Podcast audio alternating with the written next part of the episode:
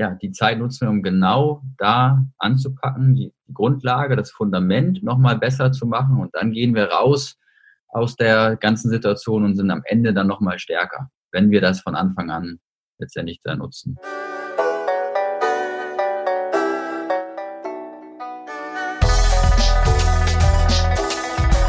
Bahn. Komm, dampf nochmal. Der Erfolg hat viele Gesichter, der Misserfolg nur eins. Glaube ich auch das, wo der Trainerberuf momentan steht.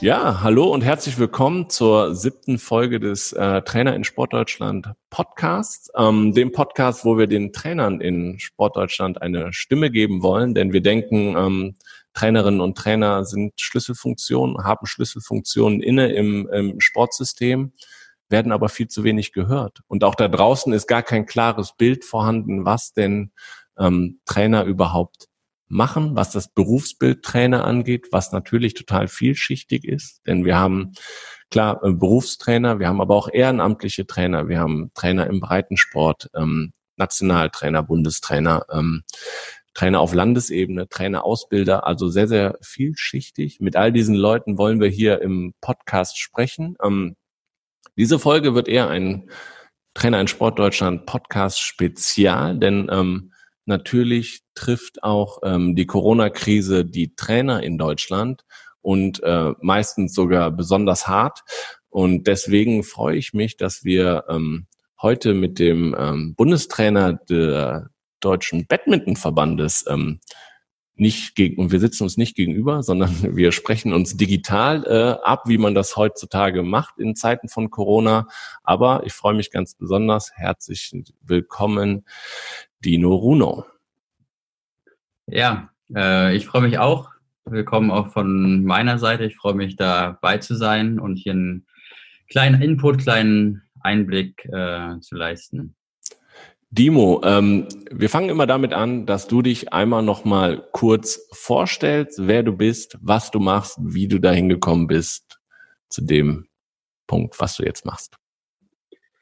Ja, aktuell bin ich ähm, leitender Bundestrainer ähm, für die Doppel und Mix bei uns im Deutschen Badmintonverband. Bin da in Saarbrücken normalerweise. Bin jetzt hier im Homeoffice in meiner Heimatstadt Hamburg.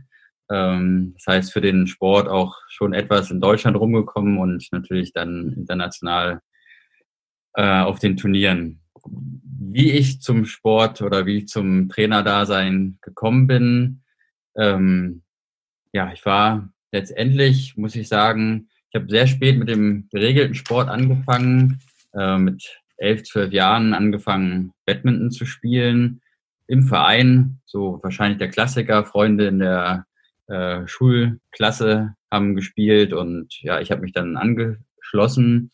Und dadurch, dass ich letztendlich äh, immer mit der Bahn fahren musste zu meiner Schule und zum Training, war ich meist immer schon eine Stunde vorher in der Halle und habe da dann ja schon mit 15, 14, 15 Jahren dann quasi meinen Trainer in den Einheiten davor oder in der Einheit davor bei den Minischülern dann unterstützt, da mitgeholfen, da dann ja Spaß dran gehabt und dann relativ früh einen C-Trainerschein gemacht mit 16 und dann wurde es irgendwie immer mehr und so bin ich so in den Leistungssport auch reingeschlittert. Dann B-Trainer-Ausbildung dann gemacht, auch mit, mit, mit 18 Jahren A-Trainer-Ausbildung. Hatte auch das Glück, dass ich ja vom Verein unterstützt wurde. Ähm, das heißt, wir konnten vom Verein relativ viel machen, hatten da damals war das vor allen Dingen eine Mädchengruppe, die sehr, sehr talentiert und engagiert war und dann auch in Deutschland relativ äh, ja, erfolgreich war. Und dann hat mich damals mein ehemaliger Trainer auch nach Hamburg geschleppt. Ich wohnte so am Rande von Hamburg. Ähm, und ja, dann wurde der Hamburger Badmintonverband auf mich aufmerksam. Äh, hatte ich erst die U13er trainiert und so ging es Stück für Stück dann äh, nach vorne. Irgendwann musste ich eine Entscheidung treffen, weil ursprünglich ich habe angefangen nach der Schule Mathematik zu studieren. Das ist was ganz anderes. Äh, hatte so den, ja, die Idee, irgendwie damit in der Wirtschaft zu landen, hatte auch, bin kurz auch mal nach, nach China gegangen, habe Chinesisch gelernt da. Und irgendwann musste ich mich dann entscheiden zwischen, ja, meiner Leidenschaft, äh, Sport und so die Idee, im Wirtschaftsleben zu landen und habe mich dann ja zum Glück auch für den Sport entschieden, weil mir das einfach auch ja Spaß gemacht hat. Hast du denn, ähm, ja, wenn du jetzt sagst, relativ früh ja schon diesen in Trainerberuf reingeschnuppert? Was hat dich denn von Anfang an fasziniert, dass du eigentlich dabei geblieben bist? Ja, ich denke, es sind so zwei Sachen. Also ich habe auch schon als, als, äh, als Jugendlicher ein bisschen Zeit verschwendet, sage ich mal, und so Managerspiele gespielt. BMH war damals so der Klassiker. Ich weiß nicht, ob du den noch kennst. Äh, ich glaube, ich bin ein Tick älter als du. Ähm, und so ein, einmal das so was zu entwickeln und dann hat es mir von Anfang an auch schon Spaß gemacht, ja, das mit, mit, mit Kindern ähm, damals zu machen, einfach so diese ja, Potenziale zu fördern und was mich immer noch mehr freut, eigentlich als jetzt direkt vielleicht, was man vielleicht als Trainer am Leistung oder über Trainer am Leistungssport denkt, als jetzt direkte Siege, wenn ich einfach sehe, dass da was vorangeht, dass die Leute äh, ja, sich bestimmte Sachen auf dem Spielfeld trauen, umsetzen können, dass wir da einfach vorangehen in, in, in der Zeit, wo wir zusammenarbeiten. Und das ist das, was mir eigentlich ja, Freude, Freude bereitet, ja, anderen was beizubringen, da, da eine gute Hilfe zu sein. Mhm. Jetzt hast du dann äh, nach der, ähm, nach der B-Lizenz, du warst dann an der Trainerakademie in Köln, hast das da dein Diplom-Trainer, heißt es, glaube ich, gemacht?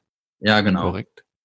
Das ist ja nach dem, da gibt's ja letztendlich von der äh, Trainerakademie des USB zwei Einstiege. Einmal so der, der Klassiker, so die Leute, die äh, ja, über die Trainerschiene kommen, sage ich mal, die dann da sitzen in so einem 30er äh, Feld und äh, dann sagen, ja, der größte Erfolg sportliche von selber war zwei Kreismeistertitel oder so. War ein bisschen mehr bei mir, aber ähm, die andere Schiene kommt halt über den Spitzensport. Da versucht man halt ehemalige Spitzensportler für den Trainerberuf zu gewinnen und ich bin über die klassische, klassische Schiene, so C-Trainer, B-Trainer, A-Trainer Ausbildung, habe dann auch in den Jugendnationalmannschaften als, als Co-Trainer äh, mitgeholfen und ähm, da ist ja letztendlich dann auch eine Verbandsentscheidung, mich da entsprechend dann auch zu fördern. Mhm. Und dann bist du, hast du aber nochmal, bevor du beim äh, Badmintonverband jetzt im, im Nationalmannschafts-Bundestrainer ähm, Amt gelandet bist, nochmal ein bisschen international eine äh, Schleife gedreht. Österreich, Polen habe ich gelesen. Ja, ich war, also ich war viele Jahre in Hamburg tätig, die letzten drei Jahre hier in Hamburg 2009 bis 2012 dann als Leitner Landestrainer, wo sich das Ganze vom Landesstützpunkt ähm, zum Bundesstützpunkt auch entwickelt hat, der Bundesstützpunkt Jugend. Ähm, hatte dann irgendwann so in den Kalender geschaut und da gesehen, so irgendwie sehen die nächsten Jahre, wenn ich jetzt nichts anders mache, genauso aus. Und ähm, dann war ein sehr interessanter Job in Österreich äh, frei geworden ähm, mit einem da, äh, ja, für mich damals sehr, sehr erfahrenen ähm, Cheftrainer, wo ich bei meinem ersten Gespräch letztendlich für mich entschieden hatte, von dem kann ich noch viel lernen. Übrigens jetzt ein Kollege auch von mir äh, hier in Deutschland ähm, und deswegen bin ich dann nach Österreich äh, gegangen.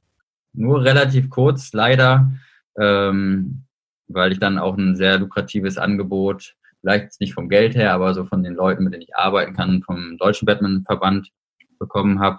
Das heißt, ich war letztendlich nur ein gutes halbes, dreiviertel Jahr in, in, in Österreich tätig. Okay, wann, ähm, wir sprechen ja jetzt gerade in, in schwierigen Zeiten als Trainer. Ich habe gesehen, dass du ähm, relativ früh schon angefangen hast, über einen eigenen YouTube-Kanal, über deine eigene Facebook-Seite quasi digitales Training anzubieten, was jetzt ja gerade boomt. Jeder macht es im, ähm, im Heimtraining ähm, und ähm, gibt da ähm, Leuten einfach Tipps und Tricks, was man machen kann, um sich fit zu halten. Erzähl doch mal, wie du dazu gekommen bist, da quasi so ein Vorreiter zu sein. Ja, ursprünglich war das ähm, so die Idee, sage ich mal, mich möglichst breit aufzustellen. Ähm, und das ist mir immer so im Kopf geblieben von meinem ehemaligen Wirtschaftslehrer in der Schule, so, so, der immer gesagt hat, so die Investition in Humankapital, das ist eigentlich die beste, die man treffen kann. Ähm, und dann habe ich in der Zeit, wo ich auch mit der Homepage angefangen habe, ähm, relativ viele Fortbildungen in Amerika auch gemacht, die meiner Meinung zu dem Zeitpunkt halt einen Schritt voraus waren in diesem ganzen Digital Content anbieten und ähm, ja auch auf den Plattformen letztendlich Geld zu verdienen. Und ich war damals ja noch Honorartrainer für den Hamburger Bettenverband, noch so halbwegs im Mathestudium drin, zeitgleich im Diplomtrainerstudium ähm, und hatte die Idee, damit auch letztendlich ähm, ja, zumindest was dazu verdienen, zu verdienen äh, oder vielleicht es auch mal ganz auf ja, eine äh, Basis stellen, äh, wo man das ja zu 100 Prozent betreiben könnte. Also das war damals die Idee, hatte aber auch schon Spaß daran, letztendlich auch ähm, einfach so über, über Training äh, zu, zu schreiben letztendlich und irgendwann wurde es dann relativ einfach, über YouTube da Videos einzubinden und ähm, habe das dann letztendlich dann auch genutzt. Ich habe gesehen, aber haben einige Videos haben richtig hohe Abrufzahlen, oder? Wenn es um Trickshots und sowas geht. Ähm, hast du da irgendwie auch selber was gelernt raus aus der ganzen Nummer? Ja, also ähm, absolut. Ich war, glaube ich, äh, einer der ersten zum Beispiel in Deutschland, äh, die diese komischen Gummibänder herstellen lassen haben. Das, die habe ich über die Homepage äh, vertrieben und dann musste ich mit Zollabwicklung und so Sachen machen und letztendlich so dieses ganze äh, Internet-Marketing, da habe ich mich viel eingelesen. Hatte damals auch so als Honorartrainer äh, im Studium dann auch die Zeit dafür. Ähm, um die ganzen Klickzahlen und so weiter kümmere ich mich seit vielen Jahren nicht mehr, weil ich einfach gar nicht mehr die Zeit habe. Versuche das etwas noch so am Leben zu halten. Ähm, wenn man jetzt so drauf guckt, dann würde man denken, so, oh, das geht ja auch moderner, das geht ja auch schöner. Ähm, das Ganze kann man auch besser aufmachen. Ähm, ja, kann man. Da fehlt mir aber aktuell die Zeit. Und ich denke aber, das, was da an Wissen dran steckt, äh, drin steckt, das äh, kann sich eigentlich noch ganz gut sehen lassen. Aber ist ja ein innovativer Ansatz. Muss ein Trainer dieses immer wieder was Neues ausprobieren, innovativ sein, ständig was dazulernen? Das hast du gerade auch nochmal erzählt, dass du wohin gewechselt bist, weil du da von einem Kollegen ähm, lernen konntest. Muss das ein Trainer sein? Aus meiner Sicht, ja, vielleicht kein äh, Jupp Heinkes mehr. Wahrscheinlich würde der auch noch sagen, ich kenne ihn nicht persönlich, der würde wahrscheinlich auch noch sagen, dass man auch mit 72 beim Bayern München noch viel dazulernt, aber ich sehe mich absolut ähm, noch so als lernender Trainer und ich denke, dass ähm, bis man wirklich halt Trainerjahre von ja, Kollegen erreicht, die vielleicht schon wirklich 40 Jahre im Job sind. Ähm, es ist ein Job, man lernt letztendlich viel an täglich machen, an Ausprobieren, an Erfahrung in, im Austausch mit den Kollegen, im Austausch mit den Sportlern. Und das, was wir letztendlich von den ähm, Sportlern, von den Athleten erwarten, egal ob das letztendlich im, im Vereinstraining ist, ähm, von, von Kindern, von Jugendlichen, äh, aber auch von, von Erwachsenen. Also wir haben ja, wir arbeiten ja bei uns im Kader, äh, die jüngsten Athleten sind, sind 18, die ältesten sind äh, teilweise 32 und auch von denen erwarten wir dieses Growth Mindset, dass die letztendlich dazulernen wollen und sich verbessern. Und ich denke, das sollten wir als Trainer und das tun ähm, die Trainer, die ich kenne, die meisten äh, oder ich sag mal, ich nehme uns alle mit ins Boot, uns Trainer. Ähm, das gehört absolut dazu. Da müssen wir Vorreiter sein und auch Vorbild. Jetzt sind wir gerade aktuell in einer sehr, sehr schwierigen Situation, was den Leistungssport angeht. Ähm, die Trainingshallenmöglichkeiten sind zum allergrößten Teil geschlossen. Ähm, Sportler bleiben zu Hause, Trainer bleiben zu Hause. Ähm, was hast denn du jetzt aus der jetzigen Situation, wenn du sagst, du lernst immer dazu? Was hast denn hier aus der Situation mitgenommen?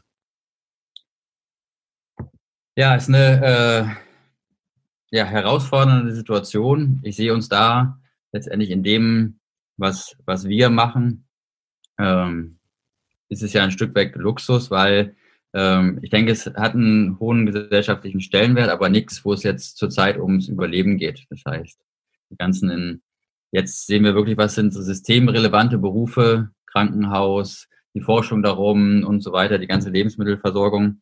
Ähm, deswegen sehe ich uns jetzt erstmal in einer Position, zwar auf der einen Seite herausfordere, herausfordernd ist bezüglich unserer Ziele und auch herausfordernd gerade auch für die ähm, Athleten, weil für die ist es nochmal eine ganz besondere ähm, Situation, weil die sehr speziell natürlich auf ihren Bereich auf sich individuell schauen und da bestimmte Ziele haben, müssen wir uns als Trainer ja schon breiter aufstellen und die ganze Gruppe letztendlich entwickeln, den, den Verband entwickeln.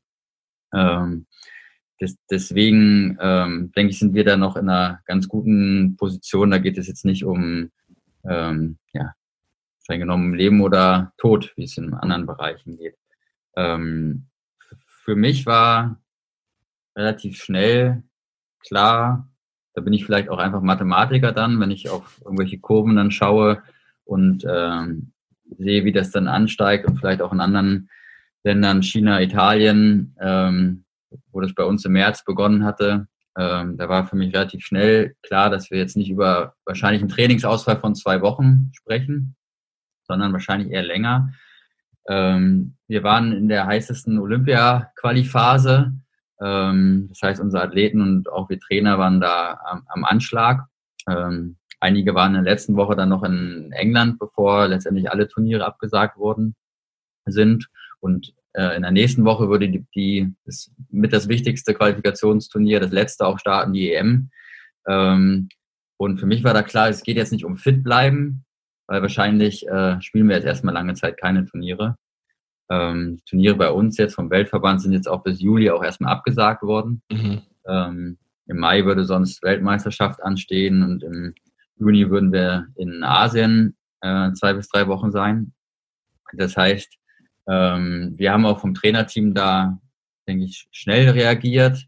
Äh, auch was die Idee für Heimtraining, kleine Gruppen dann ganz am Anfang noch anging und dann überlegt, wie können wir die Athleten da begleiten und generell ja für uns zu sagen, okay, wir wollen jetzt nichts erhalten, fit bleiben, sondern wir nutzen jetzt die, die Zeit, um was anderes zu entwickeln. Mhm. Ja, wir haben uns bestimmte Bereiche rausgepickt, wo wir aus meiner Sicht dann auch äh, so Defizite hatten, so in den Grundlagen und haben auch den Athleten versucht zu vermitteln, ähm, ja, die Zeit nutzen wir, um genau da anzupacken, die, Grundlage, das Fundament nochmal besser zu machen und dann gehen wir raus aus der ganzen Situation und sind am Ende dann nochmal stärker, wenn wir das von Anfang an letztendlich da nutzen. Ich möchte an dieser Stelle, ähm, ich finde da das ähm, Zitat von Randy Pausch, ich hoffe, ich kriege das jetzt zusammen, We cannot change the cards, we are dealt only how we play the hand. Also wir können jetzt die Situation nicht ändern, nur unserem Umgang. Und wenn ich, ich habe viele Sachen, glaube ich, gelernt im, im Leistungssport als Trainer, auch nochmal viel jetzt die letzten acht Jahre im Erwachsenenbereich.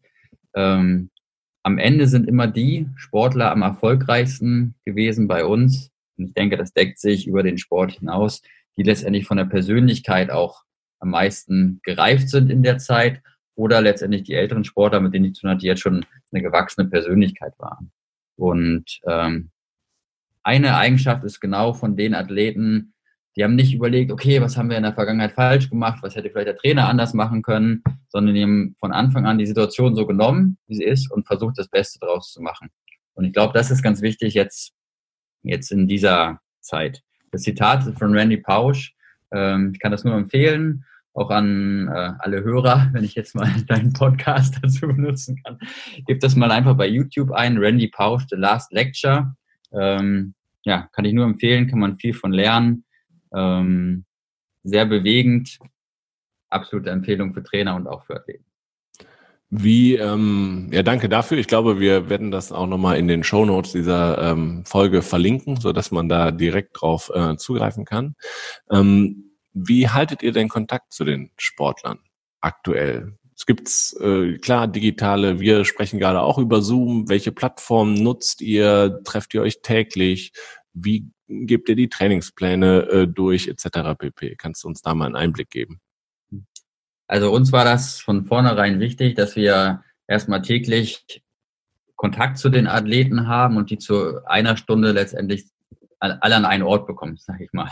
Äh, das heißt, wir haben äh, uns dazu entschieden, dass wir jetzt in dem Bereich Mobilität, Beweglichkeit, Geschmeidigkeit hin zu, also von so einer allgemeinen Form, wo viele Yoga-Übungen, sage ich mal, drin sind, hin zu, okay, wie können wir das äh, nutzen, um Badminton-Techniken zu verbessern. Das ist ein Schwerpunkt bei uns, wo wir gesagt haben, okay, ähm, da werden wir jeden Tag elf bis zwölf eine Einheit per Video anbieten. Das macht unser äh, Athletiktrainer Marcel Wilbert, ähm, der äh, Bundesstützpunkt am, äh, in Saarbrücken auch ist. Und da klinken sich unsere Leute ein über ein Conference-Tool. Ähm, das ist eine Open-Source-Plattform, glaube ich.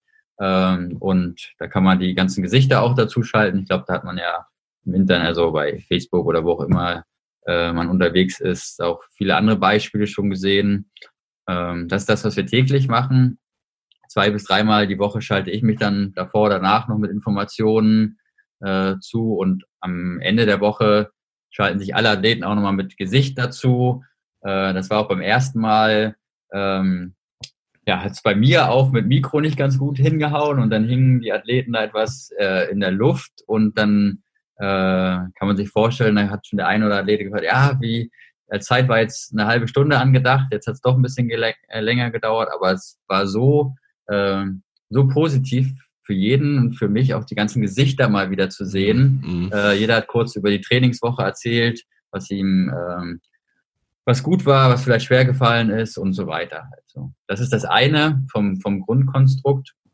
Und ansonsten äh, ja, versuche ich ähm, letztendlich über WhatsApp, über Telefon, dass ich ja zwei, dreimal wirklich individuellen Kontakt mit den Athleten habe. Ich habe insgesamt 17 Athleten.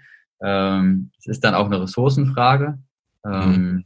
Aber ich versuche das letztendlich, ähm, ja, dass ich mich dann am Abend hinsetze, zwei, dreimal die Woche und dann wirklich schaue, okay, mit wem hatte ich wie viel Kontakt und wer hat vielleicht Bedarf, wo, wer hat vielleicht Motivationsprobleme, andere Probleme. Mhm. Weil die Athleten stecken zurzeit bei uns natürlich in unterschiedlichen Phasen auch. Wir haben Leute, die haben Olympia-Quali gespielt, da sieht es ganz gut aus. Äh, wir haben Leute, die kümmern sich gerade um, um Verletzungen. Wir haben Leute, die sind noch gar nicht sicher, was, wie sieht die Olympia-Quali überhaupt aus, weil die ist ja jetzt gestoppt worden, auch mhm. bei uns. Ähm, äh, wir haben Leute, die frisch nach Saarbrücken äh, gewechselt sind, quasi aus dem Jugendbereich kommen und so weiter. Also ähm, ich bin auch gespannt. Ähm, jetzt, wenn wir die ersten Wochen abschließen und dann nochmal sagen, okay, wie war es denn jetzt für euch? Mhm. Ähm, die, wenn wir nicht nur über eine Woche sprechen oder zwei oder dreieinhalb, was jetzt sind, sondern wenn wir jetzt wirklich sagen, in zwei, drei Wochen, wie war es denn jetzt so diese sechs Wochen? Im Moment habe ich den Eindruck, ähm, dass wir auch so wie wir die Trainerressourcen, äh, das heißt auch mein, mein, mein Trainerteam geht so um, äh, kontaktiert die Leute. Wir haben das ganz gut, denke ich, verteilt, so dass die sich wirklich auch betreut und abgeholt fühlen. Mhm. Ähm, ein Trainer hat grundsätzlich viele verschiedene Rollen inne, nicht auch abseits vom Sportfachlichen. Ähm, gerade in der jetzigen Situation ist die Rolle des ähm, Psychologen, Mentor, Rückenstärker etc. ist die muss die sehr ausgeprägt sein. Ja, ich denke, also ich, ich finde immer wichtig und das ist letztendlich auch unsere Grundidee. Das Ganze muss in ein Konzept eingebunden sein. So, das heißt, ähm, je nachdem, wie lange die Sportler bei uns sind, ähm, haben die natürlich gewisse Fähigkeiten schon, schon entwickelt äh, und man weiß, an welcher Stelle die, man die jetzt auch ja, in Ruhe lassen muss, auf die zugehen muss, wo man die unterstützen äh, kann welche Leute vielleicht selber auch auf einen zukommen, einen informieren, wo man sich nochmal mehr Informationen holen muss. Wir haben da auch, bei uns der Moritz Anderten äh, im Team, der uns da auch äh, dahingehend berät, was, was jetzt in so einer Phase wichtig ist. Ich fand ganz am Anfang hat der, ähm, ähm, fällt mir der Name nicht ein, äh, Berthold Bisselek vom FC Bayern Basketball hatte da einen sehr interessanten Post gegeben, äh, bei LinkedIn, glaube ich, hatte er das gepostet. Ähm, das fand ich eigentlich sehr interessant, weil als Trainer neigt man ja dazu, also der Trainertyp, ähm, vielleicht der ich es auch bin, ähm, der sehr gerne alles durchplant, durchstrukturiert und jetzt muss das Training gemacht werden, das, das, das. Es äh, ist natürlich Gefahr jetzt gerade in so einer Phase, dass man die tollsten Pläne macht ähm, und dann so das Individuelle und die Autonomie des Sportlers, so die Selbstmotivation, dass man das nicht im Blick hat. Und daher denke ich, ist es wichtig, da einen Rahmen zu geben, aber auf der anderen Seite auch Freiheiten zu geben und äh, das in diesem ganzen Konzept letztendlich dann zu sehen. Weil am Ende das Wichtigste, das, was wir brauchen, ist die intrinsische Motivation. Mhm. Klar muss man an der einen Stelle, gerade wenn Probleme auch auftreten, nachfragen, für die Leute da sein ähm, und auch überlegen dann, wenn man so einen Trainingsplan strickt, äh, an welchen Stellen man die Motivation durch welche Mittel hochhalten kann. Mhm. Du hast gerade viel davon erzählt, was, ähm, was wichtig ist, als Trainer auch den, die Sportart zu entwickeln, den Verband zu entwickeln, äh, genauso wie, ähm, dass ihr die als Trainer die Sportlerinnen und Sportler als Persönlichkeit entwickelt, weil dass starke Persönlichkeiten auch starke Sportler sind. Ähm, zum Thema Verband entwickeln, ihr habt auch eine Webinarreihe gestartet. Ähm, war das vorher schon geplant oder ist das jetzt auch aus der, aus der Krise entstanden? Und ähm, kannst du da mal ein bisschen Einblicke geben, warum habt ihr das getan und äh, mit welcher Ausrichtung und was sind so ein bisschen die Learnings daraus? Hm. Ähm, ja, gute Frage. Die, wir haben generell, also wir haben ja eine ein Digitalkonzept. Ähm, einmal, ich glaube, die größte, ja, die größte Stärke in diesem Digitalkonzept geht in die Trainer Aus- und Fortbildung rein über das äh, Projekt Racket Mind, äh, wo auch bestimmte Inhalte jetzt, jetzt nicht über YouTube auch abrufbar sind. Ein großes Projekt. Äh, bei uns wird eine ja, Online-Rahmentrainingskonzeption sein, wo dann alles auch zusammenfließt und äh, innerhalb dieses Projekts war unsere Grundidee, ähm, das ist vor allen Dingen der Hannes Käsbauer, der bei uns Bundesstiftsfundleiter in äh, Saarbrücken auch ist, vorher auch den Bundestrainer Lehre Wissenschaft äh, Posten bekleidet hatte. Ähm, wir haben uns gesagt, okay, wir, wir wollen die Chance auch nutzen jetzt, äh, wenn wir sagen, okay, wir haben in Deutschland 200.000 Badmintonspieler, ähm, denen wurde jetzt erstmal sozusagen auch die Hall, äh, die Hallenzeiten gestrichen. Die sitzen jetzt den ganzen Tag zu Hause und wir wollen letztendlich, also so schlimm ist es ja nicht, aber die vermissen hoffentlich ihren Badmintonsport und ähm, wir wollen denen jetzt da was bieten und auch äh, als, als Spitzenverband ähm, da was letztendlich äh, für die reingeben. Das war die Grundidee. Und wie läuft das, äh, wie läuft das ab? Ihr habt eine Reihe aufgesetzt mit verschiedenen Themen, wo dann verschiedene Experten zu einem Thema sprechen und äh, ihr holt euch trotzdem auch Fragen von der Community rein? Oder wie kann ich mir das vorstellen? Genau, wir haben erstmal versucht, einen Plan aufzustellen und für die erste Session war uns das erstmal ganz wichtig, dass wir äh, auch den, den Cheftrainer Detlef Poste damit reinbringen, sozusagen als, als obersten Trainer bei uns, so dass er auch letztendlich was äh, an die Basis sozusagen direkt richten kann. Wir haben den Moritz Anderten dazu geholt, der auch ja, aus Sportpsychologe oder als aus psychologischer Sicht gesagt hat, was, was ist jetzt wichtig in so einer Situation, in, in so einer ähm, Krise, ähm, nicht nur für den Sporttreibenden, sondern einfach für den, für, für den Menschen, für den Mensch, der arbeiten mhm. geht, für den Mensch, der Familie hat, für den Mensch, der Kinder hat. Was, was ist da letztendlich wichtig? So, das war so unser Startpunkt. Wir haben, das hatte ich äh, übernommen, den Part, einen kleinen Einblick gegeben, weil das finden auch immer viele Leute interessant. Okay, was machen jetzt eigentlich unsere Top-Leute, unsere Nationalspieler? Ähm, die zweite Session war dann Marcel Wilbert. Ähm, da haben wir dazu eingeladen, dass jeder Mann letztendlich bei unserer äh, Session mit den Nationalspielern mitmachen kann. Das wurde dann speziell nochmal erklärt und angeleitet. Das ist sehr, sehr gut angekommen und haben dann versucht, ein Programm aufzustellen, weil die Leute, die ich jetzt erstmal aufgezählt habe, die haben ein ganz schönes Programm auch so zu leisten. Ja. Äh, und wir versuchen jetzt gerade so die Ressourcen dann auch zu verteilen und äh, zwei bis dreimal die Woche da interessante Themen äh, wirklich mit Zielgruppe Vereinssportler. Das heißt jetzt nicht nur die Trainer oder Spieler, die im Jugendleistungssport oder Leistungssport tätig sind, sondern wirklich halt äh, für, für die ganze Breite versuchen wir da was zu liefern. Und kommt gut an? Das, das ist ja schön zu hören ähm, und vielleicht ja auch für, für weitere Trainer, Verbände interessant, solche Dinge anzubieten. Hast du denn irgendwas, worauf man ja auch, auch mit deiner Erfahrung aus deinen Videos, deinem Video-Coaching schon lange Zeit irgendwelche besonderen Tipps und Tricks, wo du sagst, darauf kommt eigentlich beim Thema Online-Training, ähm, kommt es besonders an?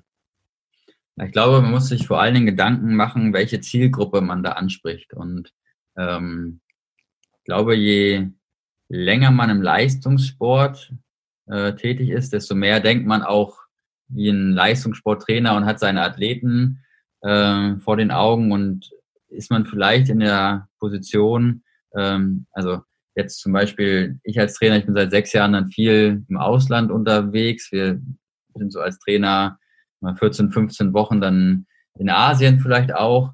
Ähm, und dann wissen wir vielleicht gar nicht mehr, okay, was, was sind eigentlich die Probleme an der Basis? Was müssen die lernen? Wie, wie kann man Badminton-Training jetzt oder, oder physisches Training für den Körper, Geschmeidigkeitstraining, wo kann man die abholen? Dass man sich wirklich Gedanken macht, okay, welche Zielgruppe möchte man erreichen und letztendlich, was ähm, möchte man mit dem Ganzen bezwecken? Ja, also letztendlich gehört ein kleines Konzept dazu ähm, und dann ist es ja auch, also dann ist es für uns eine, aktuell ein Mix zwischen ja, Verbandsmarketing und, und Lehre. Mhm. Wir sind da zum Beispiel auch, die erste Session, sind wir auch an die Grenzen von unseren Digitalstrukturen getroffen und haben dann auch über die verschiedenen Sessions hinweg ähm, letztendlich Justierung getroffen. Dann hat, wir hatten es dann erstmal live auf unserer Plattform. Äh, die ist dann sozusagen geplatzt, sage ich mal. äh, weil der Was erstmal positiv ist, wenn der Zuspruch ab, so groß ist. Absolut. Ähm, und in der zweiten Session waren dann live, waren glaube ich äh, 250, hatte ein bisschen mehr erhofft, aber am Abend waren dann schon 2000 Leute, die diese Session da mitgemacht haben. Das war jetzt erstmal schon ja, fantastisch und jetzt gilt es für uns da auch, dieses Konzept weiter zu stricken. Ja, also eher auch die Krise als Chance zu sehen und zu sagen, ähm, ja, wir machen es jetzt so, weil wir es machen müssen, aber es hilft uns auch in Zukunft, auch wenn wir parallel wieder in die Halle können. Ja, absolut. Also ich denke, das gilt äh, in vielen Gesellschaftsteilen. Ähm, wenn man jetzt zum Beispiel aus Skandinavien hört und schaut, okay, wie ist denn da die Homeoffice-Quote, viel, viel höher als in Deutschland.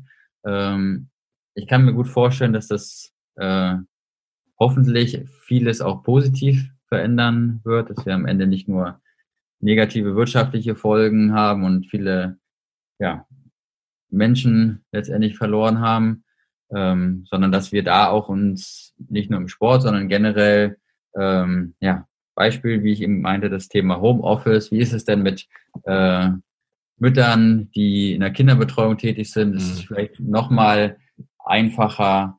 Ähm, ich sehe das ja bei meiner Frau auch, ähm, wenn dieses Homeoffice auch in Deutschland äh, etablierter wird, wie es vielleicht in anderen Ländern schon ist. So als mhm. kleines Beispiel.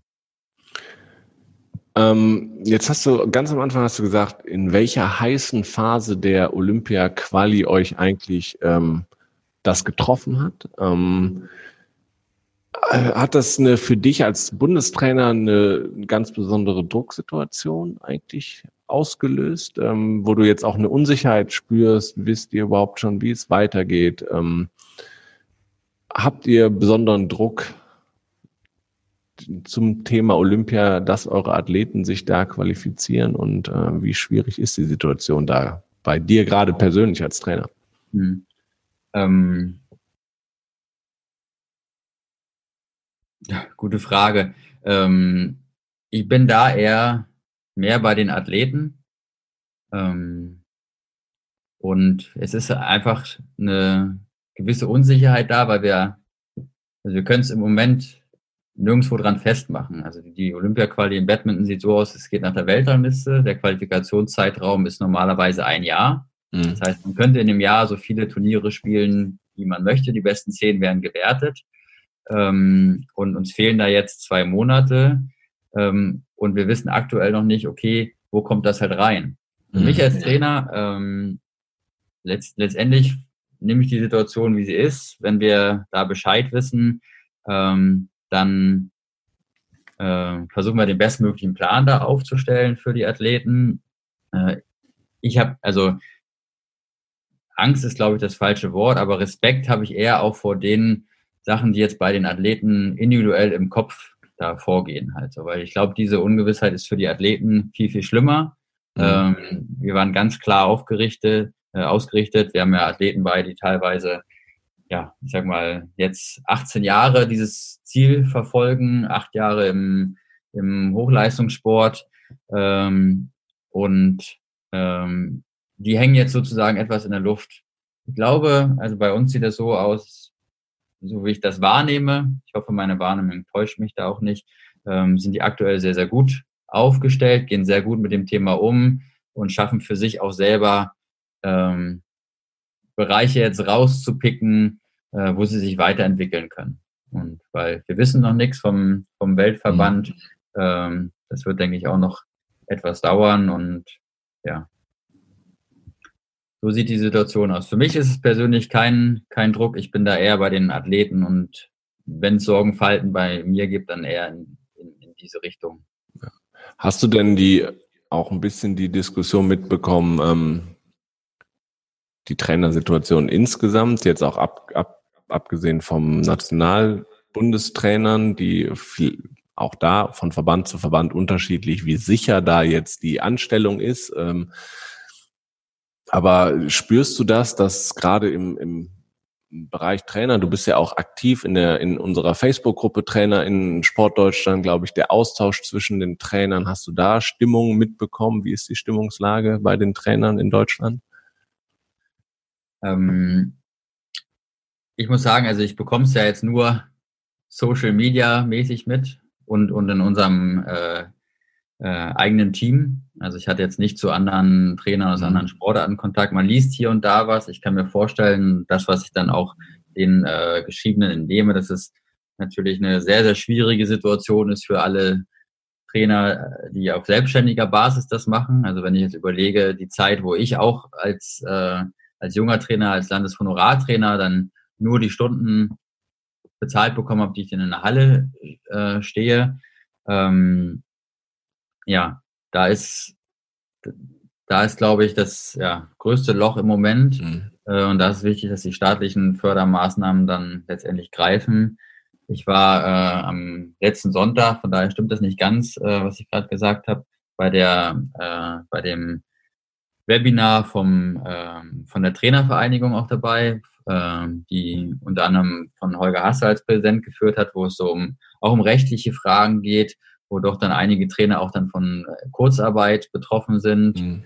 Ähm, das ist individuell natürlich ein, kann es eine, eine Katastrophe sein. Ich habe mir da auch schon Gedanken gemacht. Also äh, wir haben jetzt ein junges, äh, einen kleinen Sohn, äh, mhm. dann wird jetzt irgendwann ein Kredit fällig. Ähm, und dann habe ich mir auch schon, den, aber das ist am Anfang, ähm, ja, ich sag mal vor drei, vier Wochen auch viele Gedanken gemacht, wie ist das denn jetzt, wenn man plötzlich anfängt, ein Haus abzubezahlen? Ähm, aber ich kann halt da auch im Moment nichts ändern. Ich denke, wir vom ähm, Deutschen Badmintonverband, wir sind da jetzt ganz, ganz gut mit der Situation umgegangen. Wir arbeiten alle voll. Wir arbeiten zurzeit wahrscheinlich sogar noch mehr, weil der Aufwand extrem hoch ist durch die ganze Online-Begleitung. Man hat halt nicht mehr eine Trainer Trainingsgruppe in dem Sinne, wo man mal mit dem zwei Minuten spricht, mit den zwei Minuten, sondern es ist halt immer etwas länger dann. Ähm, aber ich denke auch da, das ist letztendlich wie für viele andere Bereiche in der Gesellschaft einfach eine große Herausforderung, die es zu meistern gilt. Hm. Jetzt lebst du aber, das merkt man, den Trainerberuf sehr. Du hast früh angefangen und auch dich ganz klar dafür entschieden, gegen das Mathe-Studium äh, im Endeffekt. Ähm, was würdest du dir denn wünschen ähm, an gesellschaftlichen Anerkennung ähm, für den für den Berufsstand Trainer? Ja, ist ein guter Punkt, ist ein wichtiger Punkt. Ähm, ich würde mir eigentlich fast mehr von uns selber wünschen. Und dann nämlich alle Trainer, ähm, alle Trainer, DOSB und so weiter ins Boot, dass wir selber noch besser darstellen, was der Sport alles leistet und kann. Ich persönlich, und das sage ich als Trainer, der im ja, Leistungssport tätig ist und der letztendlich ganz klare Medaillenvorgaben und Weltranglistenpositionen im Vertrag stehen hat. Mir ist manchmal, wenn ich so auf den gesamten Sport schaue, dann höre ich immer viel von Medaillen und das wird erreicht und das sind die Ziele.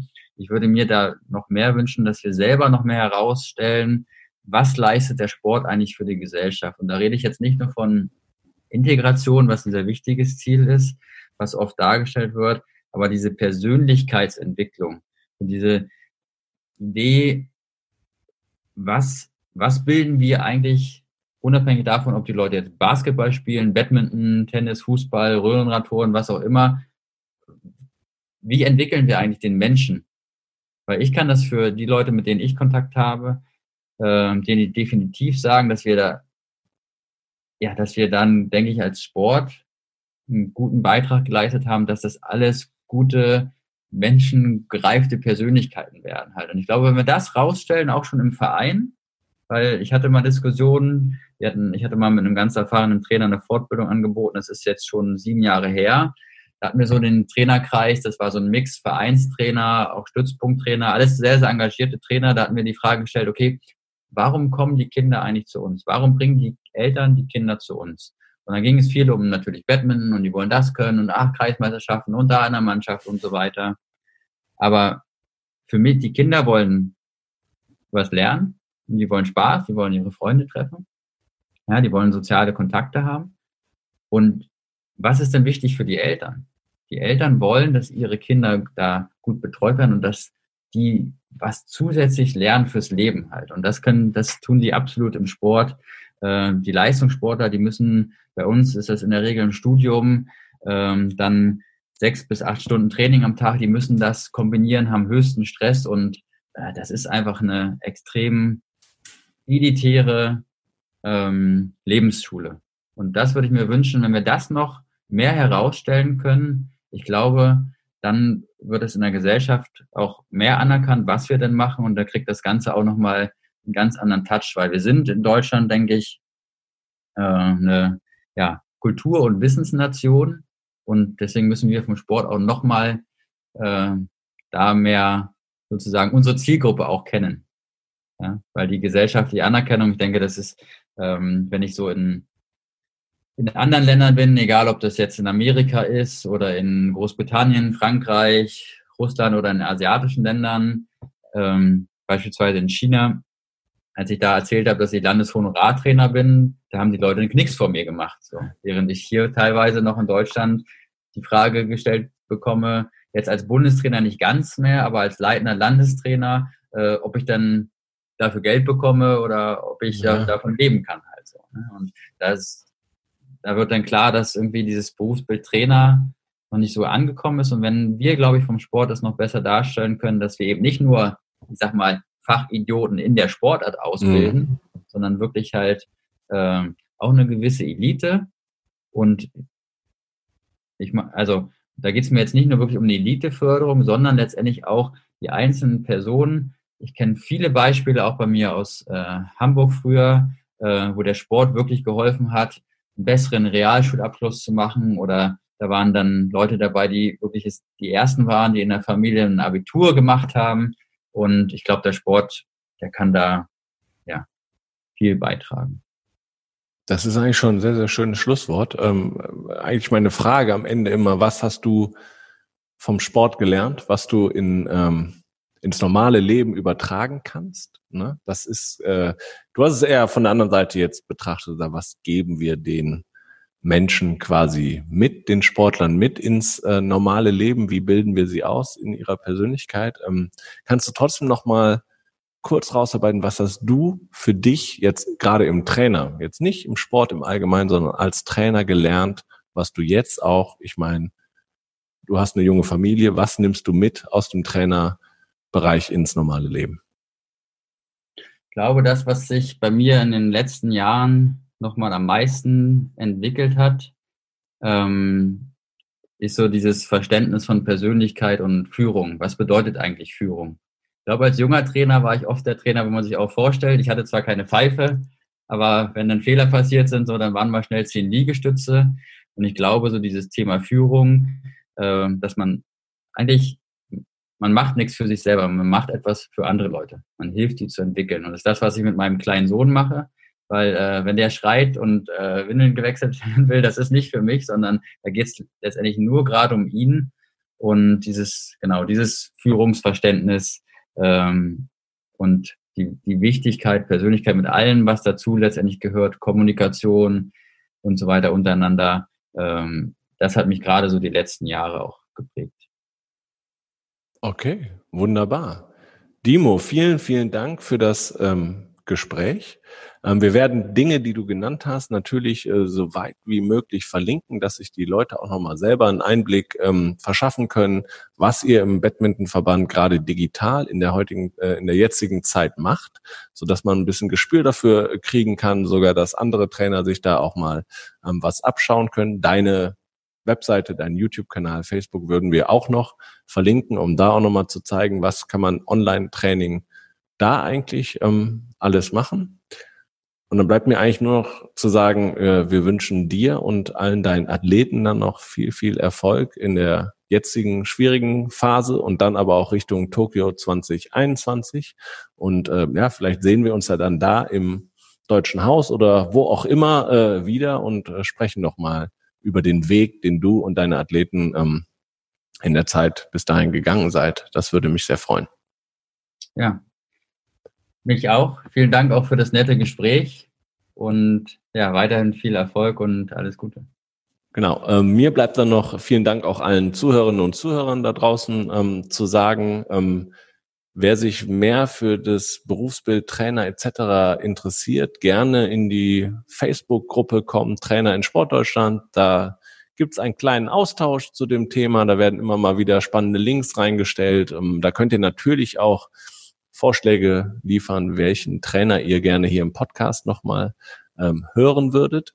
Ansonsten abonniert diesen Podcast, erzählt darüber, sodass mehr Leute über das äh, Berufsbild Trainer in Deutschland ähm, wissen und auch da die, die gesellschaftliche Anerkennung, was Trainer leisten, ähm, irgendwie auf ein höheres Level gehoben wird. Darüber würden wir uns sehr, sehr freuen.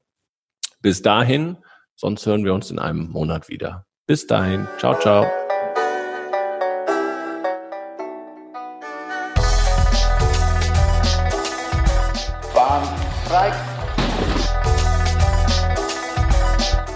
Verdammt nochmal! Der Erfolg hat viele Gesichter, der Misserfolg nur eins. Glaube ich auch das, wo der Trainerberuf momentan steht.